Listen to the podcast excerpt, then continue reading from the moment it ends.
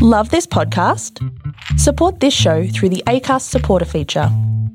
It's up to you how much you give, and there's no regular commitment. Just hit the link in the show description to support now. Ever catch yourself eating the same flavorless dinner three days in a row? Dreaming of something better? Well, HelloFresh is your guilt free dream come true, baby. It's me, Keke Palmer. Let's wake up those taste buds with hot, juicy pecan crusted chicken or garlic butter shrimp scampi. Mm. Hello Fresh. Stop dreaming of all the delicious possibilities and dig in at HelloFresh.com. Let's get this dinner party started.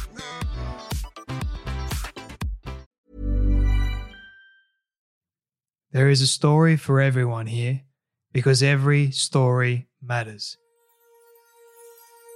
Welcome, everyone, to the Storybox. This is the place to be if you are a lover of stories, learning new and interesting things, and if you want to grow abundantly.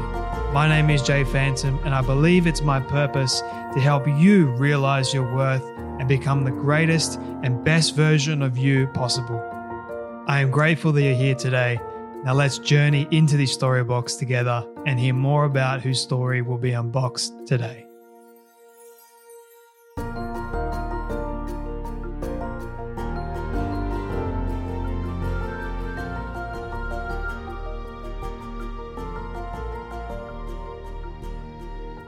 Friends, this is a true story of death, loss, and one mother's courage to face her daughter's killer and ultimately find peace and comfort in her heart to forgive the man that took away her daughter's life. I had this conversation with my guest today, Rosie Ayliffe, not that long ago, actually. She has a book called Far From Home, which was such an emotional read for me that I had to put it down. it was quite raw, quite moving, and I do have to prepare you before you journey into the story box with me today and, and listen to Rosie's heartfelt story that it is quite a it's quite a heartfelt tale. Uh, that's just putting it lightly from me. There's a lot in here that may be shocking for some of you, but it really, what it does is it paints the picture of the struggle for justice. Uh, and it also exposes the scandalous exploitations of young workers here in my own country of Australia. It is crazy to think that something like this does happen around the world or even it happening in Australia to young people, you should feel safe. You should feel like you can go to countries like first world countries like Australia and not have to fight for your life or not have to be exploited in that way. But this is the reality of the world that we are living in today. And it is a sad, sad reality. And it's, it's because of people like Rosie who uh, decide to speak up about their own experiences and they, they do decide to try and make a change. It, I know it takes a lot of courage uh, to be able to do this, but Rosie is one of those people. And I'll forever honor uh, Rosie's story and her ability to uh, find the strength to not only face her, her daughter's killer, but to forgive him as well. So, British mother Rosie Ayliffe thought her 21 year old daughter Mia would be safe traveling around Australia on a gap year. But Mia wanted to extend her visa. In order to do that, uh, she needed to find 88 days of work on a farm, a requirement that would lead to catastrophic events. Four short days after Mia moved to a host- hostel in Queensland to take a job on a sugarcane farm, she was brutally killed. Faced with every parent's worst nightmare, Rosie travelled to Australia to retrieve Mia's body. From the moment she landed, however, she started to hear stories about the terrible treatment of young wor- workers like Mia, stories of exploitation, sexual harassment, and even rape. Mia Ro- was Rosie's only child, and she brought her up as a single parent. Imagine having to lose uh, the, the one that you brought up and was so close to you. Her death was traumatic and life changing. In Rosie's memoir, uh, Far From Home, she describes movingly how she was has she is how she has found the strength to come to terms with devastating loss, drawing on inspiration from her daughter's short life. She also explains how she became the driving force behind an international campaign to press for change to the 88 day system. Part, part expose of the dangers facing backpackers in Australia, part call to arms, far from home is an inspiring and heartfelt story. It's also very emotional of a mother's love for her daughter and a fight to protect others from suffering a similar tragedy. My friends, if you do get something from this conversation, please share it around to all your friends and family. This is a heartfelt uh, plea from me that this is a message or a story, more or less, that needs to be spread far and wide. We need to do our part in putting a stop to trafficking, even here. I, I don't like saying it, but even here in Australia, that is the unfortunate reality of what's going on. Uh, there's some terrible people out there in the world, but there's also some great people like Rosie who are trying to make a change. Will you join me and Rosie in doing our bit to make a change? By spreading this story around so more and more people can actually listen to it or even watch it. I do appreciate each and every one of you. Uh, thank you so much for uh, listening to this conversation today. Don't forget before you leave to subscribe and leave a rating and review over on Apple Podcasts as well. All right, my friends, you know what time it is. It is time to journey with me into the story box today as we listen to the incredible wisdom, the advice, and the stories of none other than a courageous mother, Rosie Ayliffe. Thank you. It's um it's a true honor to have you here because as I was saying before, I couldn't I had to stop reading your book because it is quite an emotional read. Uh, so for those people that are listening or watching, prepare yourself. um, now I want to start from the very, very beginning. Are you able to share with me um, what actually happened? Uh, well, what's where is the beginning? I suppose the beginning of the book is where the police arrived, and I was told that Mia had been fatally wounded, and then I had to work out what that meant, and then I realised that it meant she was dead, and um, yeah, and then for me, it was a just a journey of try, for, first of all, just a journey of trying to accept that that was actually the case because I went into denial and, mm. you know, um, the stages of grief, I suppose, was what I was going through, and um, I had to go out to Australia to pick up a body next, which was traumatic. Mm, I can imagine. So can you walk me through that moment the police arrived at your doorstep? What was going through your mind the moment they the moment they arrived? It's funny because I think people think that's that's going to be a really dramatic thing, but what I when when they arrived, the last time they'd been at the doorstep at night, they'd actually come into the house to say, Your house is really insecure because your garage door's open. And now we've just walked into your house. So when they were stood at the door, I just assumed it was something like that, that it, we'd left the door open or that the dogs had got into next door's chickens or something like that. So um, we just, and then they came in, you know, and sat down, and then you start to wonder. And then they said she'd been fatally wounded. And I thought she'd been hurt, you know, I just thought she'd had an accident. And to be honest, I've been expecting something like that because, mm. uh, you know, because of the way she'd been talking about the safety on the farm and things like that. So I, I wasn't surprised until it sank in that they meant she was dead. And then it was, you know, nothing happened like you hear people sometimes just, my, my mother in law lost my husband's brother and she just dropped down dead, eh, not dead, but she just dropped down and fainted. Mm. And that didn't happen to me, you know. There was no sort of, I felt like I was watching a film of myself. That's the only way I can describe it. I felt really sort of dissociated from myself. But the next morning, I mean, I didn't sleep all night and I spoke to a really close friend of hers who just was about to turn his laptop off, off and go to sleep when I messaged him and said, Mia's been been stabbed. And um, he, uh, you know, he will never forgive me because he never he didn't sleep that night or for many nights afterwards. And, you know, and then it was sort of going through her social media and trying to close her Facebook profile down because there were there was a lot on there by then from her time on the Gold Coast. That I didn't really want in the public domain. That wasn't happening. You know, there's no way Facebook will let you do that, or you make it private. And um, and then the next morning, going out onto the very early, like at, at dawn, going out onto the decking in front at the back of our house and just the legs sort of going from under me. And then I realized that my body wasn't functioning properly. So mm. I don't know why, but it was like I'd got really bad arthritis all of a sudden. So that must have been the physical effects of the shock. Mm. And yeah, and then it was all just full on organizing the funeral here while getting ready to go out there and trying to decide who was going to come out with us because family wants to come too.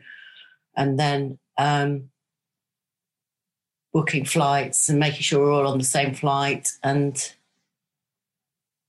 and it just you know mm. it just we didn't have time to think until we got onto the plane and then on the plane journey that's when i broke down first and started to cry and just cried and cried mm. when was the last remember, time I remember this air hostess saying to me, they take the, the, the, I showed her a picture of me and she said, they take the beautiful ones first to be God's angels. And I thought, if he's taken me here as an angel, he's sure as hell got his hands full. that was the thought that crossed my mind. That's a yeah. beautiful thought. yeah. Um, when was when was the last time that you actually got to speak with Mia? Uh, the night the it's hard to work out the time frames, but it must have been the day she died.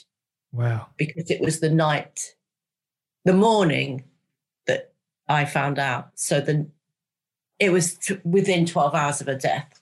Yeah, and I'd missed a call from her the night before, and I was in a complete panic because I knew there was something going on. I didn't know what it was. But you know, when you've, I, I'm a single parent of an only child, and that link is umbilical still. Mm. And just sensing that there was something wrong and I didn't know what it was. But even what she told me about no induction, no training to use equipment, fear of being hit by machinery, fear of snakes. I mean, she was terrified of spiders, which is just funny, but it's probably not that funny out there. But um, yeah, worry, just, afraid of spiders too. she's just she was just sort of pathologically afraid of spiders. But um, just all of that and the way she was being treated, you know, being screamed at by the hostel owner, and then talking about someone she'd met possibly rescuing her and helping her to sign off her days it was just disconcerting. There was nothing she because Mia being Mia, she wouldn't have said anything to me where I was that would alert me to danger. She's no way she would have talked to me about feeling threatened by a man in a room because then what was the point? You know, that was her. She was pragmatic and she never badmouthed and never gossiped. That was just the, her character. So when the coroner said, "Oh, but she only told one person that she wanted to move rooms," surely she'd have told the whole hostel that she wants to move rooms. Mia didn't operate like that. Mia played her cards very close to her chest, always. And she would go to the one person she knew could help her. And in that case, it was Lorraine Garizia. And she told Lorraine that she wanted to move rooms and she hadn't been given permission. So, yeah. So, how many people were actually on this uh, this farm working? Oh, no idea. I have no idea. I don't even know which. I assume she was on the sugarcane farm, but she worked on another farm pr- prior to that. Mm. So I don't know. So, and how many days into the 88 was she? Six. She was six days. Six days. down. Yeah, six days in. My goodness. And you wouldn't expect anything like this to happen in Australia at all. But it did happen. And what I'm curious about is how did it happen? Can I say, you might not expect things like this to happen, but having heard some of the stories, I Mm, do know of other deaths on the 88 days. And I know of sexual assaults. And I know of young women who've narrowly escaped with their lives when they've been imprisoned in a pig pen, for example. You must know the pig pen story. You know, maybe back in when Mia first talked about going to Australia, I thought, ah, she'll be safe in Australia. But not anymore. Not anymore. You know, you're wrong if you think these kind of things don't happen in Australia. yeah. I mean, I think you want to not believe it. Yeah. like living here all my life, you know, I do know that horrible things do happen. Yeah. But yeah, it's just it's horrendous to think that someone from another country comes here and they are treated that way and they end up losing their life. It's just Well, I know so many cases now, you know, mm, men put into the fields or and a, a woman and a man I know of put into the fields, not given water. Well, that's that's illegal in the UK. No toileting facilities, no water in Australia, and um, this young man, Olivier Caramin, is the one I'm thinking of, who went out there and um, in, on his second day in the field, he started to feel, feel dizzy and faint. And this is a cyclist who cycled across Europe. He's not, he's a fit man. mm, His legs were going from under him. He asked to stop work. He was forced to carry on because the farmer was under duress to get the crop in. He died in front of his best friend, who's now completely traumatized. Um, a young pianist, Korean, I believe, who lost both her hands in um, an abattoir. And I believe the compensation was, or the fine against the company was something like £75,000. You know, and it goes on. Um, a young Irish woman scalped, lost an ear because she was made to clean a moving conveyor belt.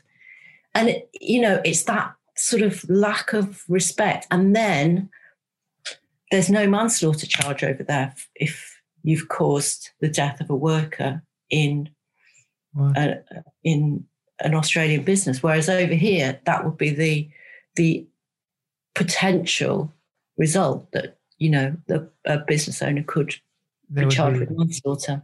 yeah, There, it's a fine, and that can be absorbed into the costs of the business. So, what's the incentive to enforce health and safety and to train every new backpacker when there's such a fast turnover? And there's a huge waiting list.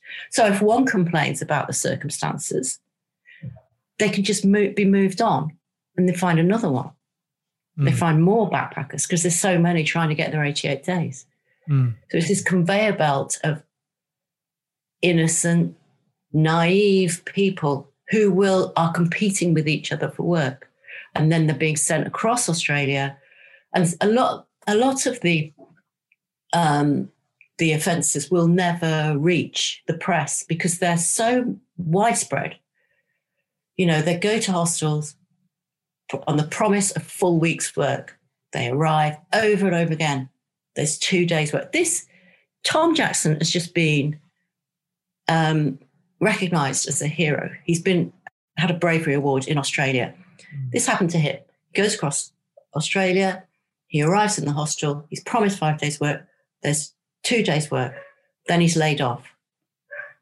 Then, in a couple of weeks' time, he's given another couple of days' work. His passport has been confiscated, so he can't leave until he's paid off the debt. And the debt is mounting, and the work is less and less. You know, and and that is happening. That's just industry practice in these hostels. That's well known among the backpacker community once they've experienced it, but they don't believe it because they believe they want to believe that they're, they're the ones that are going to get five days' work. Mm. So Mia walked into Home Hill Hostel, and there were people sitting around who had no work, and she was given work straight away. Now, when I went out there, I met some Finnish girls, and they were they they were women. They were like in their thirties, and they said to me, "Oh, we got work at first, but then the work dried up, and then this other woman came, and she got loads of work." I said, "What did the other woman look like?" Oh, she was just gorgeous, young, nineteen-year-old, stunning looking. I thought that's funny because that's Mia. You know, mm-hmm. the good-looking girl turns up straight into the field. You know, and then I find out that in the Burdekin where Mia was working, there's a sex for sign off scandal on the farm. That girls are being forced to have sex in order to get their paperwork. And that force constitutes sexual assault, rape.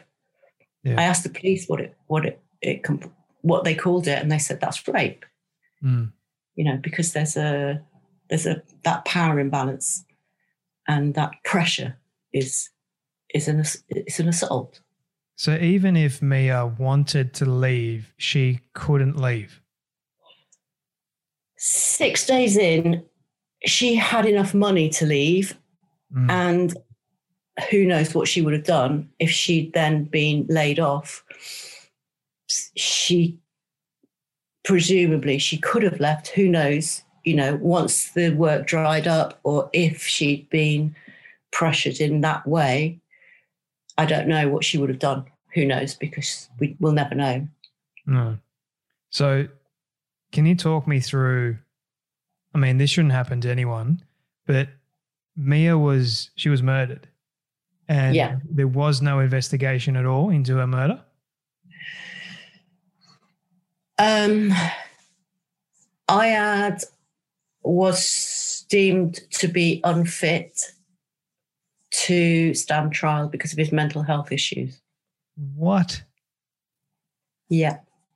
He was tried in a mental health court.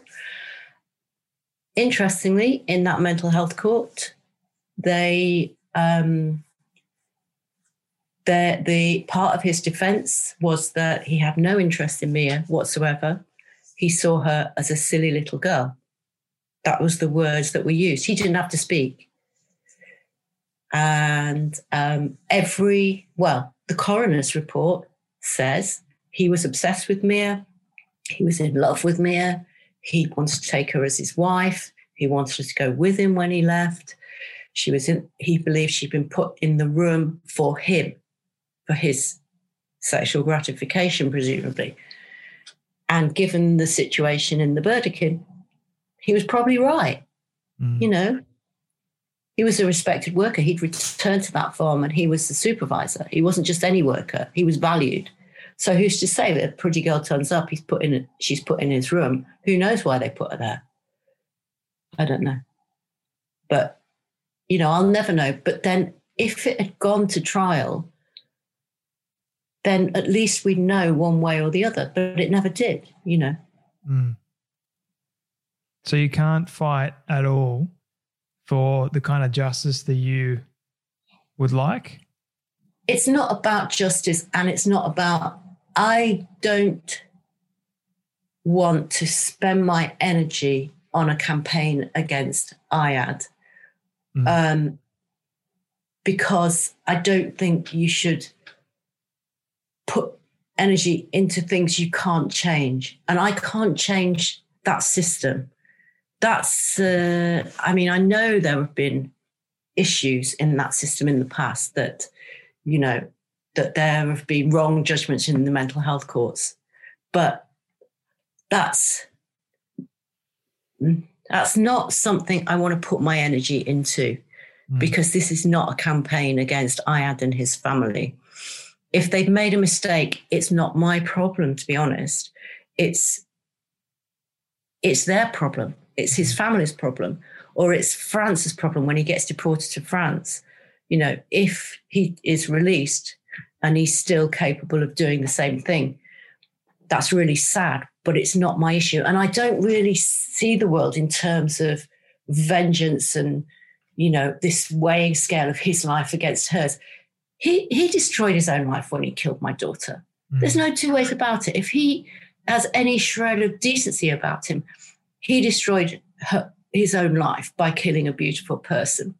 And if he didn't destroy his own life, then he's not a person I'm interested in. You know, if he really is that an evil monster, he's somebody else's evil monster. He's not mine. I refuse to let him take my life mm.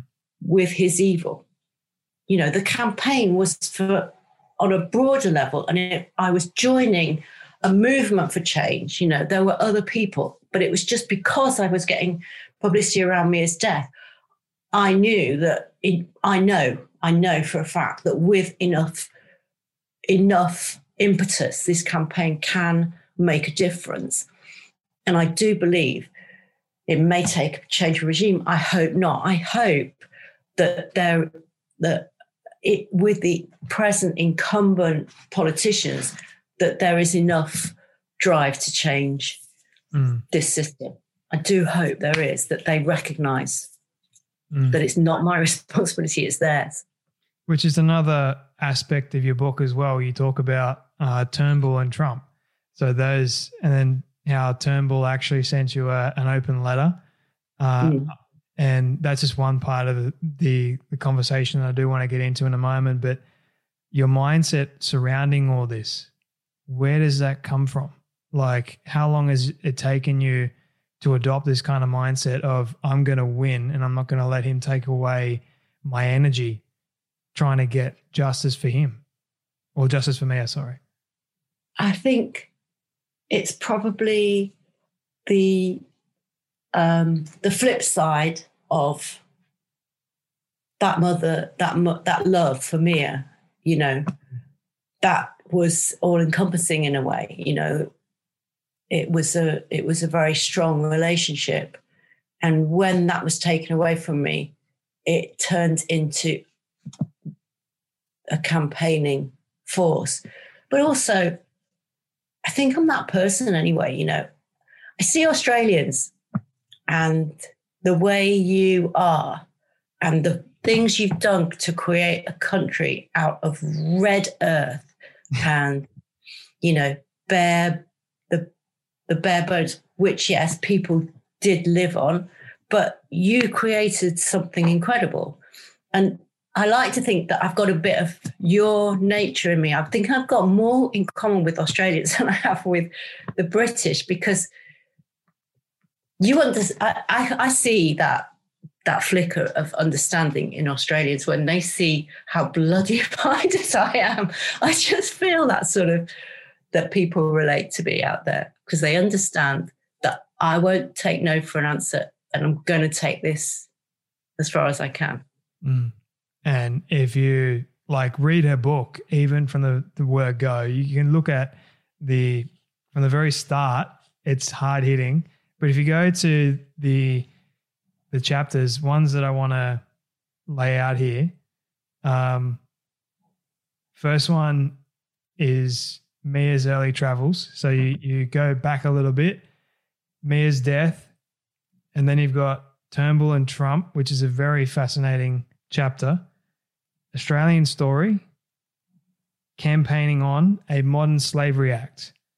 And I like how you are getting to the the root issue, which is we are we do have a lot of modern slavery going around the world. Mm, it is happening. It is happening in Australia. There's mm. we can be naive to it all we want, but the sad truth is, and I really believe this with all my heart. I could be wrong, but I believe mm. this with all my heart from stories that I've heard, from even witnessing like and reading part of your story, what's going on, it seems to me like there's a great big cover up. Like nothing wants to really be done about the issue. And yeah. my question, like my my question is always, why not? Like if this mm. is such a a potent problem that is killing people, mm. why isn't anything really being done done about it? And if we go to the letter that that Turnbull uh, sent you, he was basically, oh, you're a grieving mother, you know, we'll fob you off. Yeah. that's not right. Like, No. and, and my question is, how do we even know that he wrote the letter in the first place? Um, we don't, and Yeah, don't fret about things you can't change. exactly. Keep your energy on what you can do, not what you can't do. So I wrote back to Turnbull to say where he was mistaken. And there was a fair work report where he was giving up, he was giving fair work as the solution to all these problems. There was a fair work report which said, even in terms of the financial infringements, they weren't the solution because the problem was so widespread of such incredibly low rates of pay that those themselves endangered the backpackers. But um, you know, the the they the safety issues around hostels, you know, well, think about the um, the Childers Backpackers Hostel. All right, the fire in that that's an accident waiting to happen in so many hostels where um, they have no um, fire escapes, they have no the fire exits are blocked. There's vermin in the hostels, all of these things, you know. And yes, you're right. I wasn't the first person to use the term modern slavery in this respect. The first person I heard use the term modern slavery around the 88 days was Senator Linda Reynolds. And she came out in public and said that this was an example, that there were examples that suggested that modern slavery was an issue. And um, yeah, Turnbull's response was not um, was not acceptable. And I called 13 times in press interviews on one day to speak to Peter Dutton when he was um, Yeah. minister, your minister of the interior. I think I can't remember what his title was, but I cou- I asked him 13 times, and he never ever spoke to me. So, you know, but you live in hope. You can't give up, and you know you're getting under their skin. If you're getting that much press, if you're getting 13 interviews, and he's ignoring 13 interviews, that's a win because he, he's got no answer for me. Yeah. He can't. They can't answer me. They can only ignore me, and that's what they'll do now. They'll just ignore it. But at least I'm raising the issues.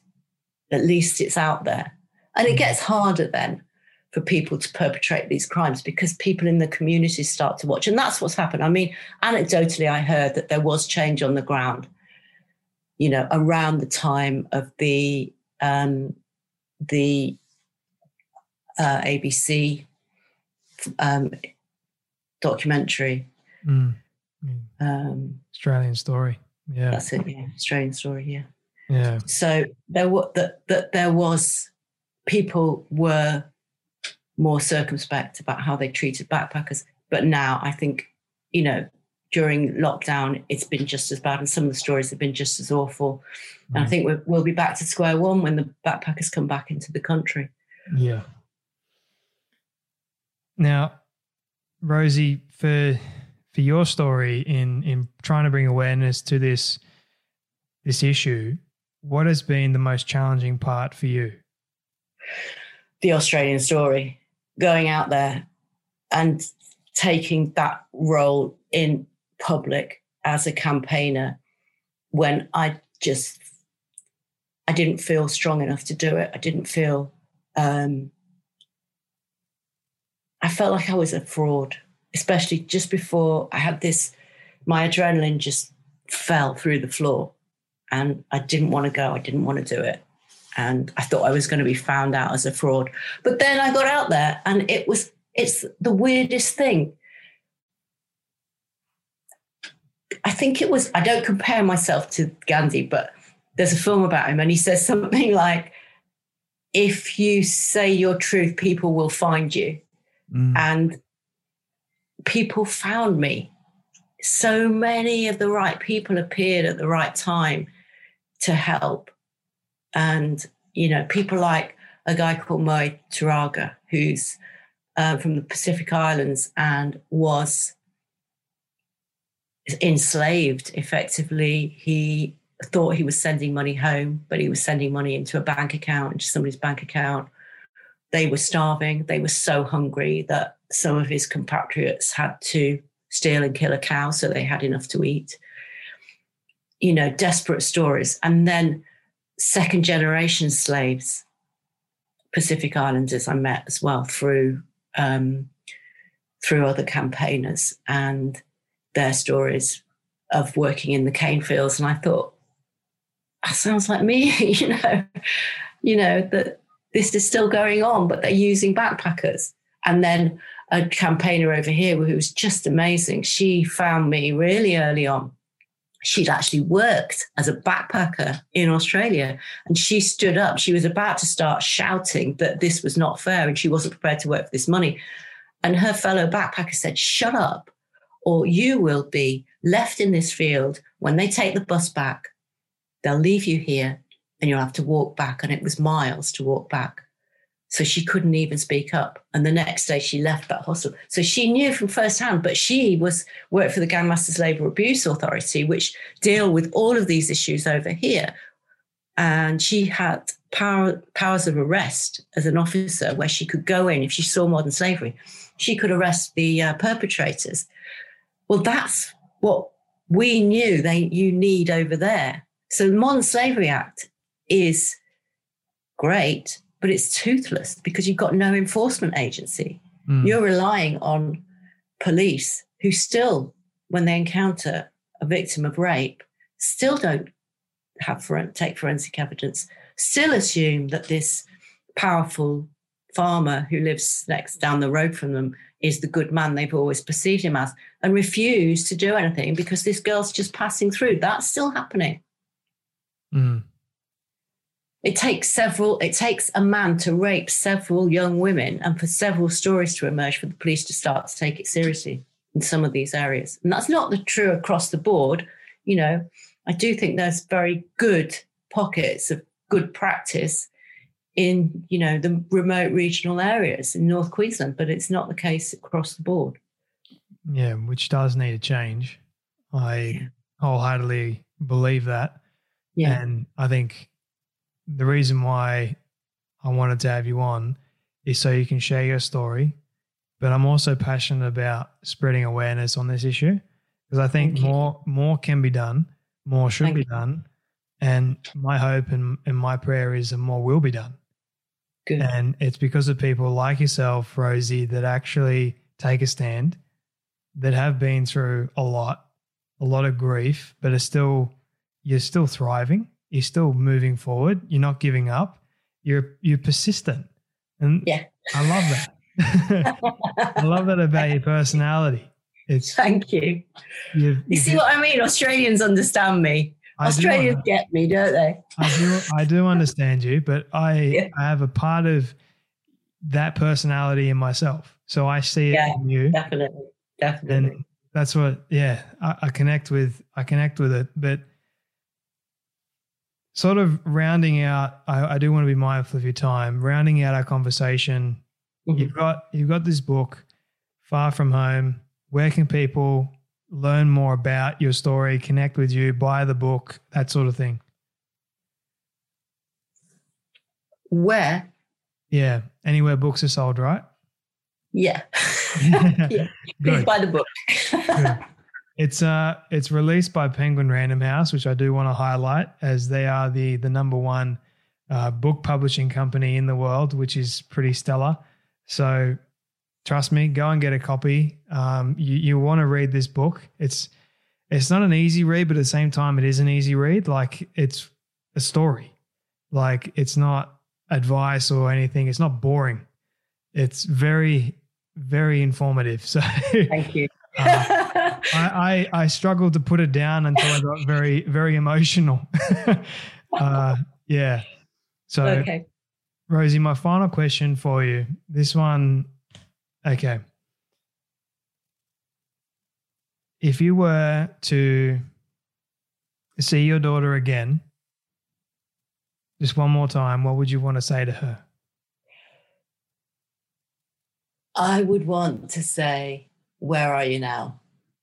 I want to know where she is because I think she's back. I think she's been born again. She believed in reinc- reincarnation. When she was little, she talked about a previous life. Mm. And I didn't believe until she died, and then now I do. What keeps you going? What keeps you doing this? Uh, she does. she won't let me stop. mm. You're a wonderful lady. She'd be very proud of you. Thank you. I'm Thank proud. You. Of, I'm proud of you. Damn it, I'm proud of you. My goodness. Thank you. Okay, let's leave it there because you've made me cry. I'm sorry. I'm sorry. I didn't mean to. Okay. That's okay. Thank you for for sharing your story today, of being open and vulnerable enough. And yeah, I hope that it does get better. So because of people like you, it will. I have no doubt about Thank it. Thank you for coming Thank on the Storybox podcast. Really good to speak to you. Bye bye.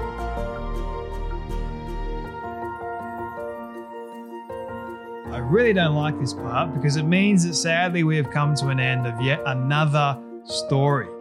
I just want to say thank you to all of you for tuning in and listening to our guest today. It is my prayer that you would have felt inspired, motivated, challenged in some way, and that you would have learned something new as well.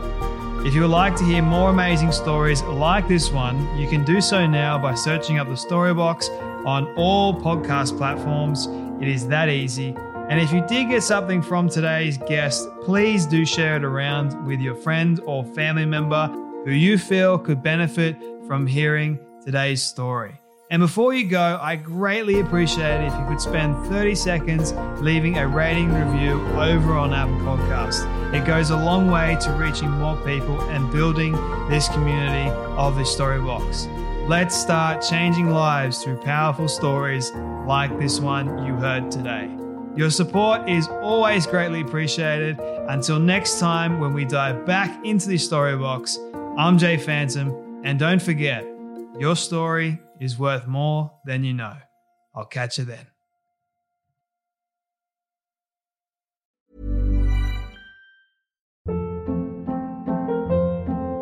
Hold up. What was that? Boring. No flavor. That was as bad as those leftovers you ate all week. Keke Palmer here, and it's time to say hello to something fresh and guilt-free. Hello Fresh. Jazz up dinner with pecan-crusted chicken or garlic butter shrimp scampi. Now that's music to my mouth. Hello Fresh. Let's get this dinner party started. Discover all the delicious possibilities at hellofresh.com.